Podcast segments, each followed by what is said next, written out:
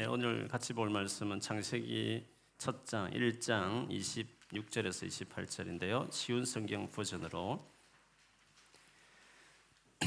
제가 처음부터 끝까지 읽어 드릴 테니 여러분 눈으로 따라와 주시면 감사하겠습니다.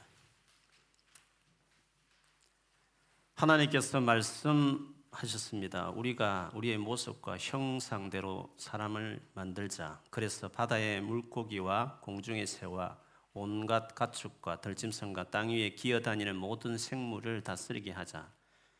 그래서 하나님께서 하나님의 형상대로 사람을 창조하시되 남자와 여자를 만드셨습니다. 하나님께서 사람에게 복을 주시며 말씀하셨습니다. 자녀를 많이 낳고 번성하여 땅을 채워라. 땅을 정복하여라. 바다의 물고기와 하늘의 새와 땅 위에 움직이는 모든 생물을 다스려라. 아멘. 우리 앞뒤 전으로 집에 계시면 또 자기 자신 가족을 위해서 축복하겠습니다. 하나님 살아계시니 걱정하지 맙시다. 하나님 살아계시니 걱정하지 맙시다. 아멘. 제가 이제 설거지 할 때 자주 시청하는 프로그램이 새롭게 하소서가 있습니다. 아마 여러분도 애청하는 분이 있을 거라 생각합니다. 최근에 장미란 집사님이란 분이 간정자로 나오셨습니다. 시청자 중에 꼭 이분을 좀 모시세요라는 추천이 있어서 모신 것 같아요. 암 투병함에도 불구하고 오히려 깊은 하나님 주시는 기적 같은 감사로 암이 선물이다 고백할 만큼 기쁨으로 투병 중에도 병원 다니면서 전도하시고 또 그렇게 힘든 사람을 섬기시고 이런 걸 보고 너무 감동을 받으셔서 그분을 모셔서 어떻게 살아왔는지 간증을 듣는 시간이었습니다.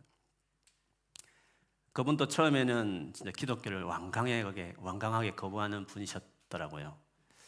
평소에 친하게 지냈던 꼬부랑 할머니, 진짜 연세 있는 할머니가 매주 빠지지 않고 월요일마다 본인 집에 와서 전도지 이렇게 신문으로 되어 있는 읽을거리가 좀 있는 전도지를 집에 넣어주시고 가셨더래요. 근데 이분이 너무 그게 싫었죠. 그래서 한 분은 그분 앞에서 그걸 찢어버리고 짓밟고 막 그렇게 하면 오지 않을까 했어 했는데도 불구하고 1년 이상을 매주 그렇게 오셔서 전도를 하셨더랍니다.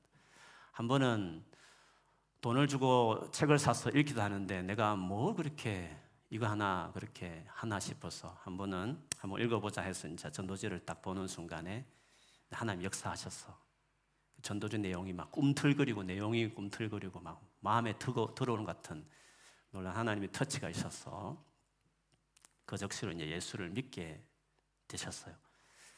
그리고 이제 양가에 당연히 예수와 믿는 어, 유교, 불교, 독실한 그런 집안이었는데 정말 기도하면서 양가를 다 예수 믿게 하는 그런 놀라운 일들을 행하신 분이셨어요. 제일 먼저 돌아오게 된 분이 막내 신우이가 실제로 신내림 받은 무당이었는데 열심히 기도해서 7년 만에 이제 그분이 예수를 믿고 그 모습을 보고 이제 한 달 단위로 이렇게 양쪽 다 이런저런 가족들이 다 예수를 믿는 놀라운 기적들이 이제 일어났더라고요.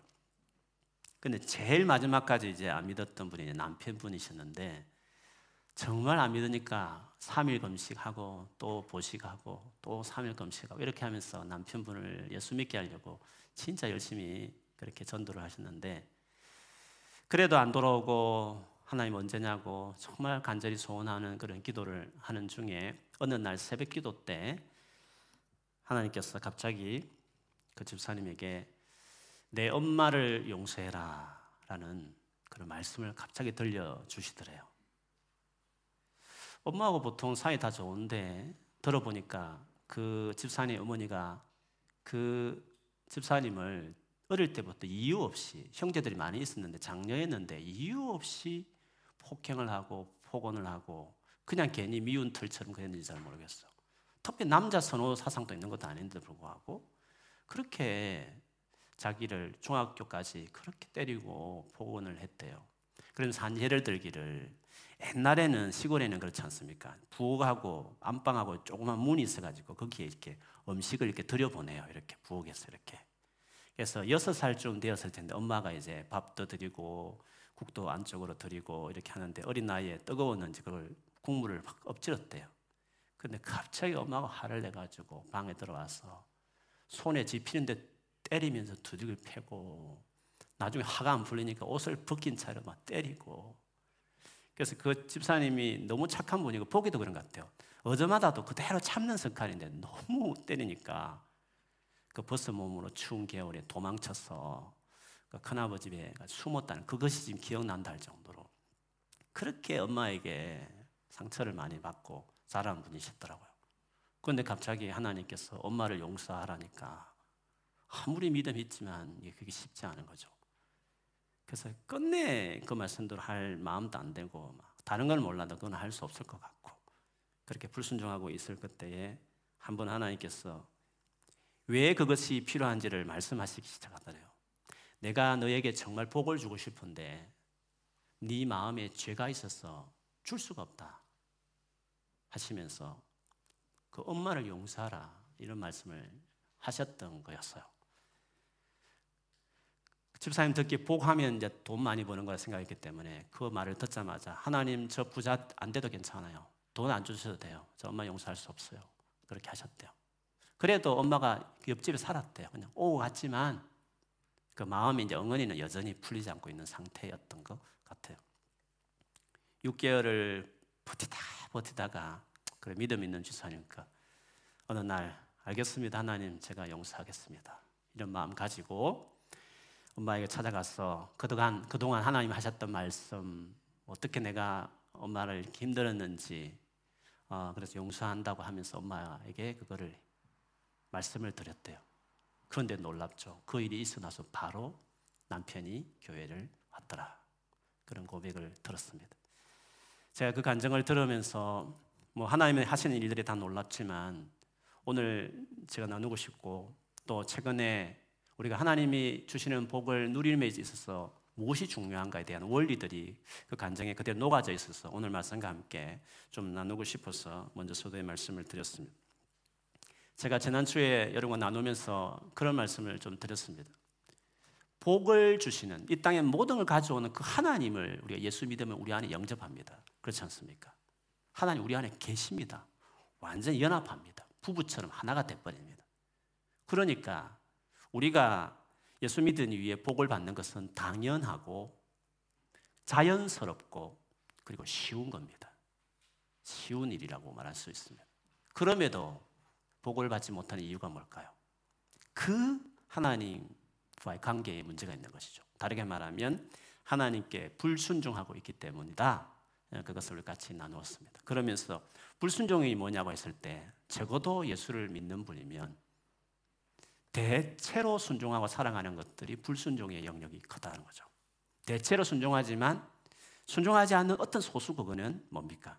그는 진짜 하기 싫은 어려운 영역이거든요. 그러다 보니까 오랫도록 불순종하는 영역일 수 있는 것이에요. 그리고 그만한 이유가 다 있는 거예요. 그 집사님 같이.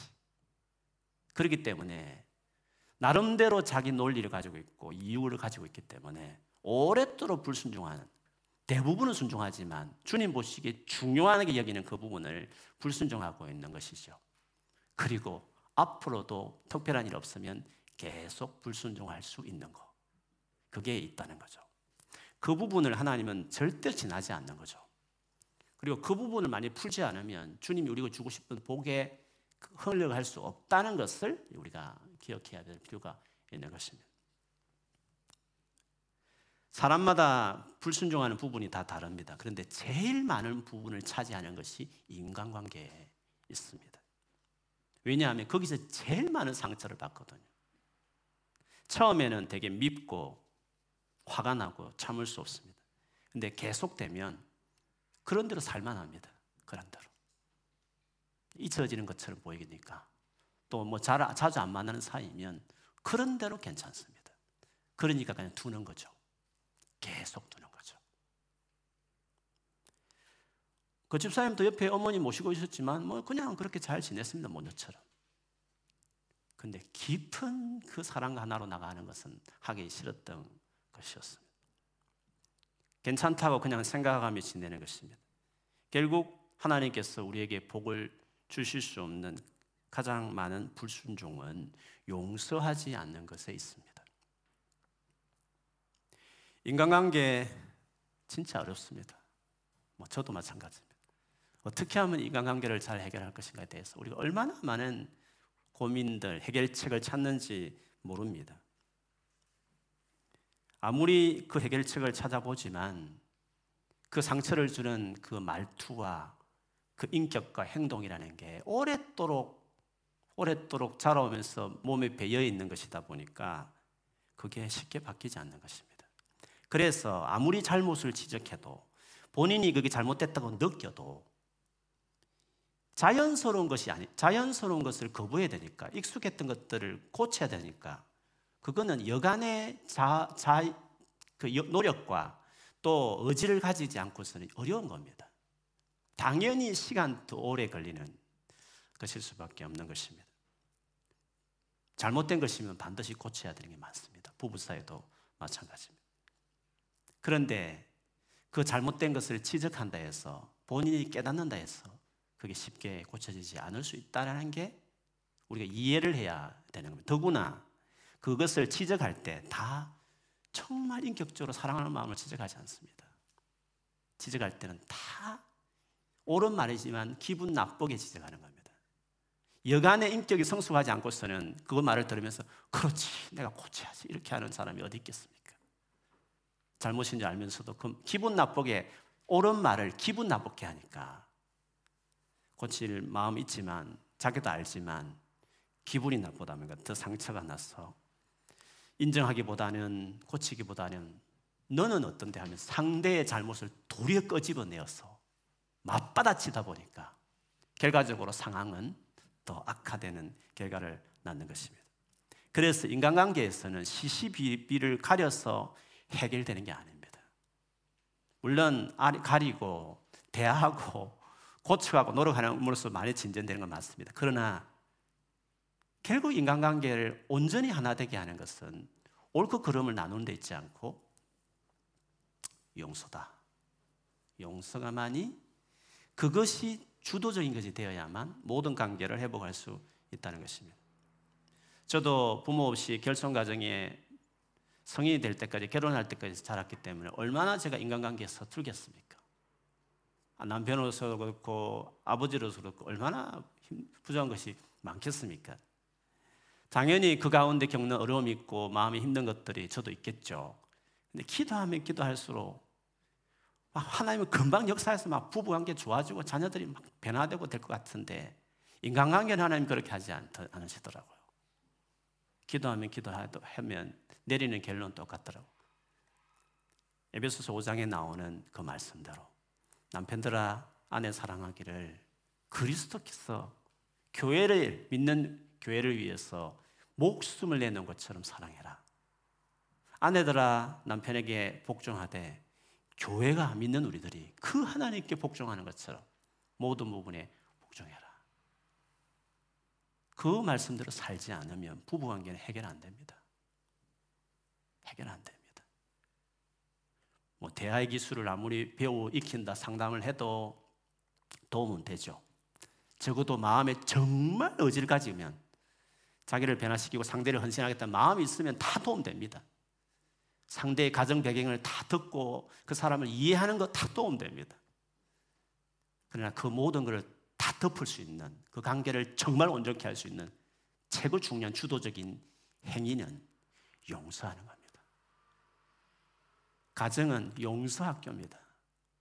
용서가 관계 안에 인간관계 안에 중요한 토픽이 되어 있거나 열망이 되지 않으면 모든 관계는 어렵습니다. 용서가 중요한. 그래서 하나님께서 언제나 믿음이 주님 가까이 오는 자들에게 불순종 영역을 다룰 때에 너에게 불순종 영역이 있다고 하면 다룰 때 언제나 그 인간관계를 터치하시고 분명히 내가 상처 입은 피해자임에도 불구하고 하나님도 피해자임에도 불구하고 당신이 생명을 내어놓았듯이 우리에게도 역시 용서해라. 그 말씀을 하시는 것입니다. 그래서 복을 받는 것이 우리가 하나님께 복을 받는 것이 당연하며 자연스러우며 쉬운 일에도 불구하고 우리가 불순종하기 때문에 받지 못하는데 그 불순종하는 영역 중에 중요한 것이 인간관계다 하는 것을 좀 오늘 여러분 나누고 싶은 것입니다. 본문을 보면 하나님께서 우리 인간을 어떻게 만드셨냐 하는 이야기입니다. 남자와 여자를 만드시고 그들에게 복을 주셨다라고 말을 했습니다. 성경에서 나오는 최초로 복에 대한 이야기입니다. 최초로 하나님의 복을 주셨다는 이야기가 오늘 본문에 나오는 것입니다. 그 복이 뭐냐? 그 복을 받아서 어떻게 됐냐? 생육하고 번성했다 했습니다. 복을 주시며 생육하고 번성하라 했습니다. 그 말은 자녀를 낳고 키우는 거 아닙니까? 여러분 자녀를 낳고 키우는 거는 진짜 세상에 제일 자신 없는 겁니다. 그렇지 않습니까? 그래서 부모 되기를 다 두려워하는 분도 많이 있는 거 알아요. 그만큼 자녀를 키운다는 것은 누구도 장담할 수 없는 것입니다. 아무리 유능하고 능력이 있어도요, 그 자녀들이 얼마나 문제 많은 경우도 우리가 많이 듣고 있기 때문에 그렇습니다. 그런데 하나님이 복을 주시면 되는 것입니다. 그 어려운 그것을 위해서 하나님 먼저 복을 주시는 것입니다. 그 다음에 온 땅을 다스리라고 했는데 다스린다는 것은 우리가 일반 세상 가운데서 선한 영향을 미치고 살아가는 겁니다. 우리에게 일이고 일이 될 수 있고 직업이 될 수 있고 어떤 영역이든지 세상에서 뭔가 우리가 하는 영향력 있는 일이 될 수 있는 것입니다. 그것도 만만치 않잖아요. 그래서 복이 필요한 것입니다. 하나님께서 이 중요한 일들을 두 가지만 말씀하셨지만 이 일을 위해서 복을 주어서 그렇게 하게 하셨다는 점에서 우리는 당연히 하나님의 은혜와 복이 필요한 것입니다. 그러면 어떻게 아담과 하와는 복을 받았을까? 오늘 본문만 보면 특별하게 아담과 하와가 복을 받은 이유가 뭔지 나와 있지 않지만 본문만 본다면 힌트를 찾을 수 있는 것이 하나님께서 하나님이 형상대로 사람을 창조하시되 남자와 여자를 만드셨습니다 라는 구절입니다. 이 중에서 하나님이 형상대로 창조했다는 부분이 어, 또 중요합니다. 이 부분에 대해서는 크게 네세 가지 의미가 있습니다. 첫째는 하나님처럼 인격적인 존재로 지어졌다. 자유의지를 가진 인격적인 존재로 지어졌다. 그게 첫 번째 의미가 있습니다.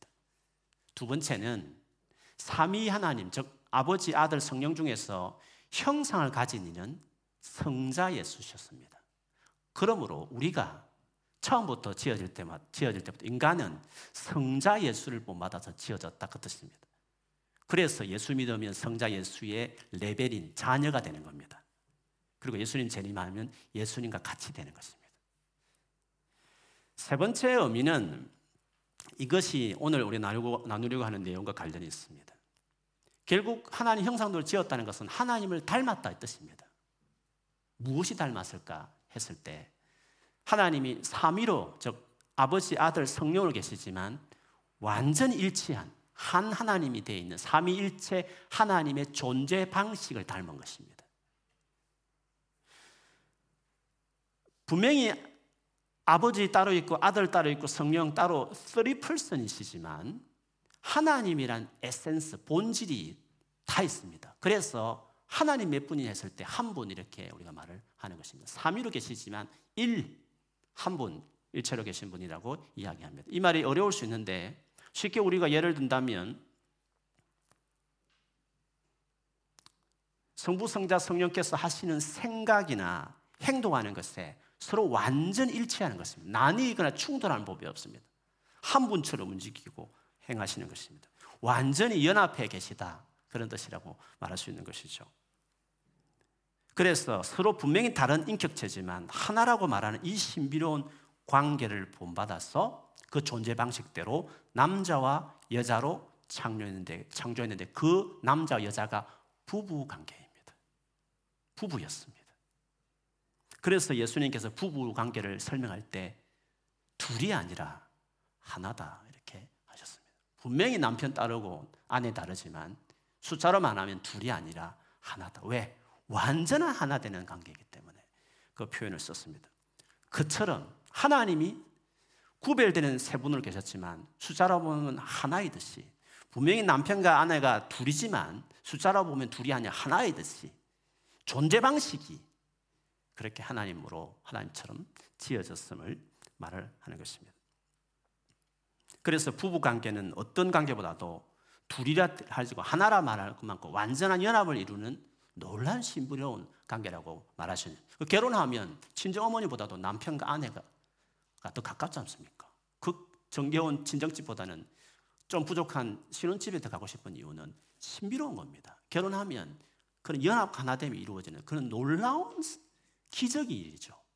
평생 살아온 부, 부모님보다도 막 만나가지고 결혼한 부부가 더 가깝다는 것은 무엇으로 설명할 수 없는 신비로운 일인 것입니다. 하나님이 신비롭게 그렇게 연합을 시키게 되는 거죠. 부부는 하나님의 존재 방식을 닮은 관계인 것입니다. 근데 문제는 이제 제가 들어와서 그 하나됨이 완전히 깨트려지게 되어서 사실 주변의 부부 중에 하나된 부부를 찾기가 어려운 겁니다. 원래는 그렇지 않은데 제 때문에 그렇게 된 것입니다. 그러면 어떻게 원래의 부부의 모습으로 형성할 수 있을까요? 당연히 그 죄를 해결하고 오신 예수 그리스도를 믿어야 되는 것입니다. 그래서 부부는 예수를 잘 믿어야 부부 관계가 해결되는 겁니다.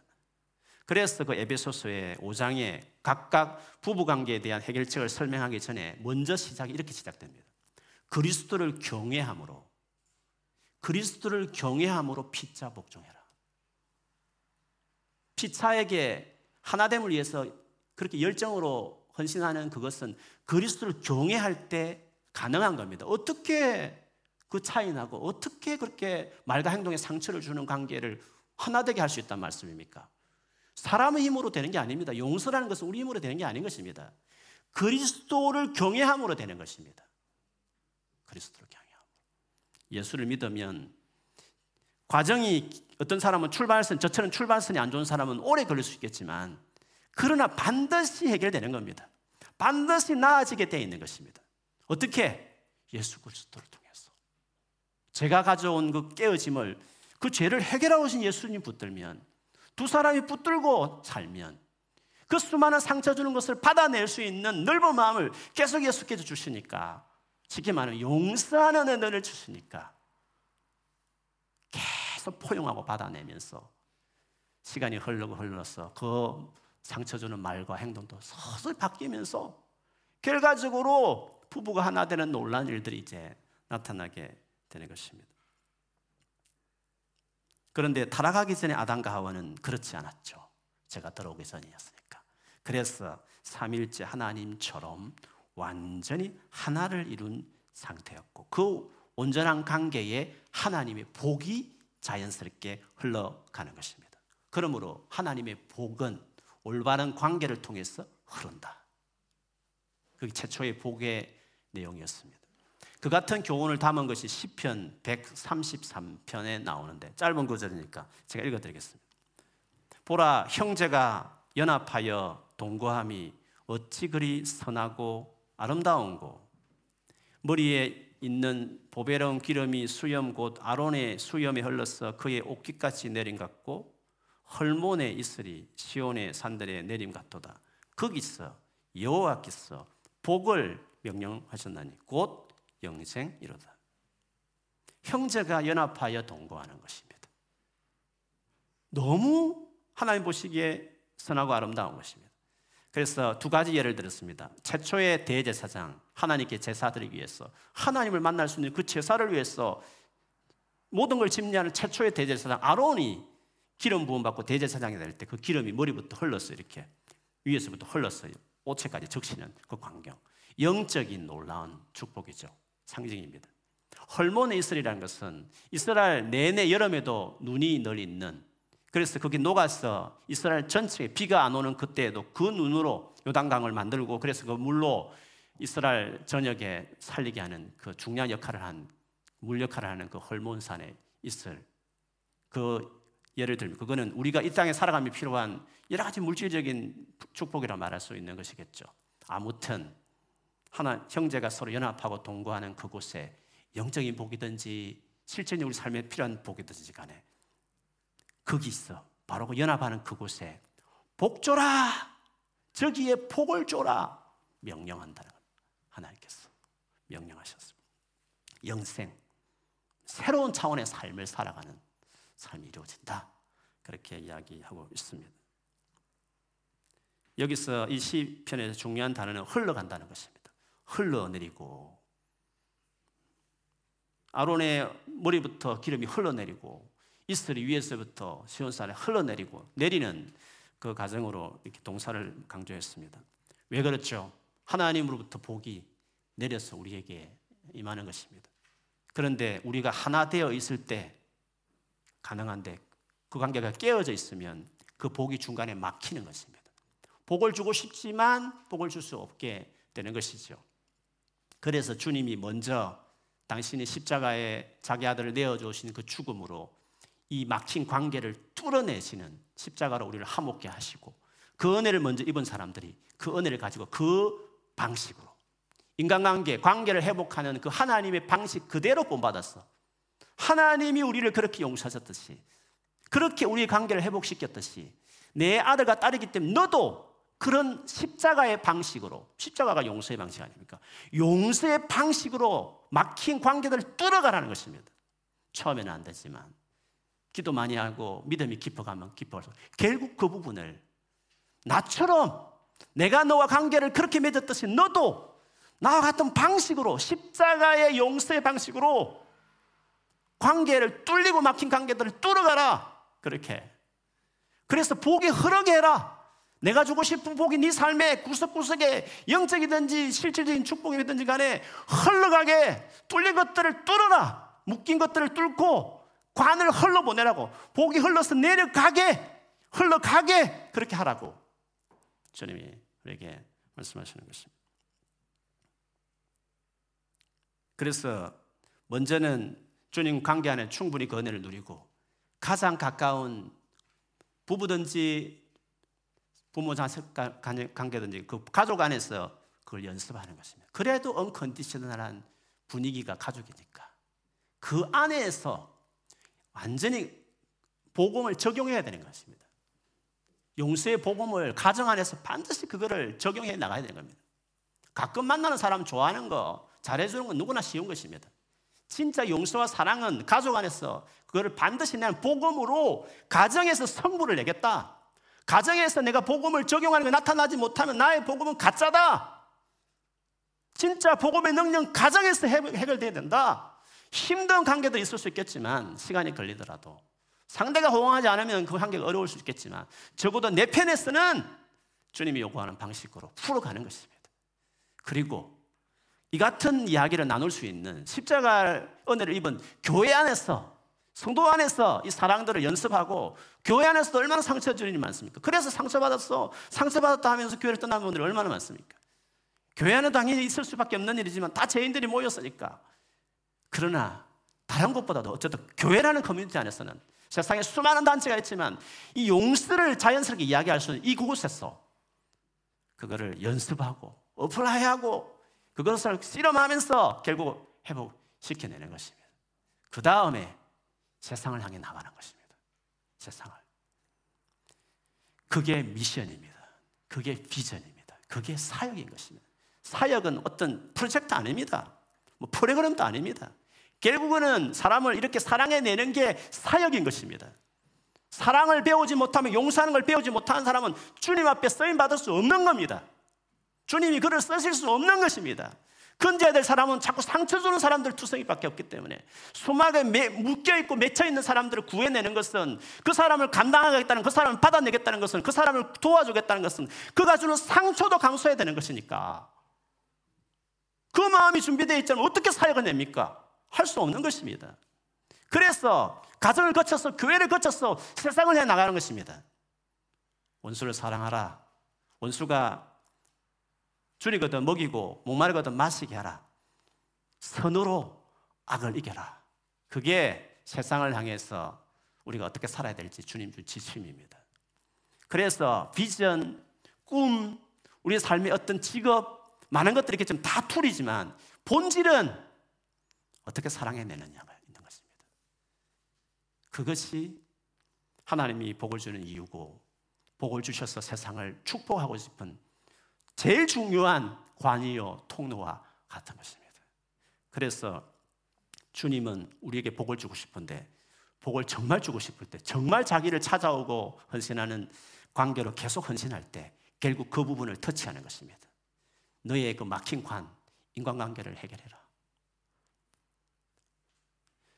우리 이문할 수 없지만 그래서 기도하고 부르짖으면 하나님 할 수 있는 은혜를 주시고 새 힘을 주시고 뚫리는 것입니다. 그때 주께서 모든 삶의 영이에요. 하나님이 어떤 식으로든지 간에 자연스러운 당연한 쉬운 하나님의 복이 우리 안에 흘러가게 되는 것입니다.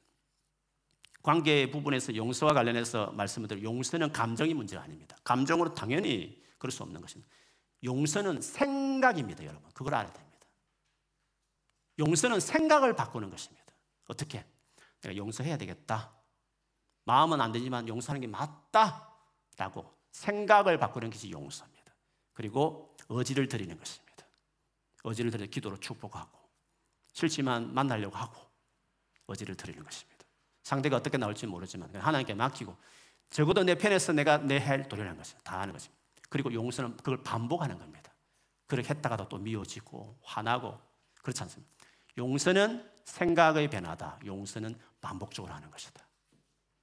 그렇게 하면 하나님께서 순종하고자 하는 자에게 순종하고자 하는 자에게 하나님 복이 오는 겁니다. 감당할 수 있도록 은혜를 주는 겁니다. 그래서 역사가 나타나는 것입니다. 그래서 감정이 그 다음에 따라오는 것입니다. 그래서 해결되는 것입니다. 그렇게 하면 하나님께서 우리에게 은혜를 주시는 것입니다. 그래서 너무나 당연한 그 복을 누리기 원하는 사모하는 우리 모두가 모두가 많은 부분에 걸리는 이 영역 인간관계 부분에서 진짜 하나님 방식대로 그렇게 한번 순종해 보는 것입니다. 어렵죠. 그러나 우리가 놀란 사랑과 은혜를 용서를 먼저 하나님께 드리었으니까 그리고 그걸 주님이 내 아들과 딸이니까 내 방식대로 네가 살았으면 좋겠다. 네가 아버지 나를 닮았으면 좋겠다. 내가 인간관계 맺는 방식은 이렇게 너를 맺었거니와 너도 그렇게 맺어갔으면 좋겠다. 그렇게 행하면 내가 너를 도와주겠다.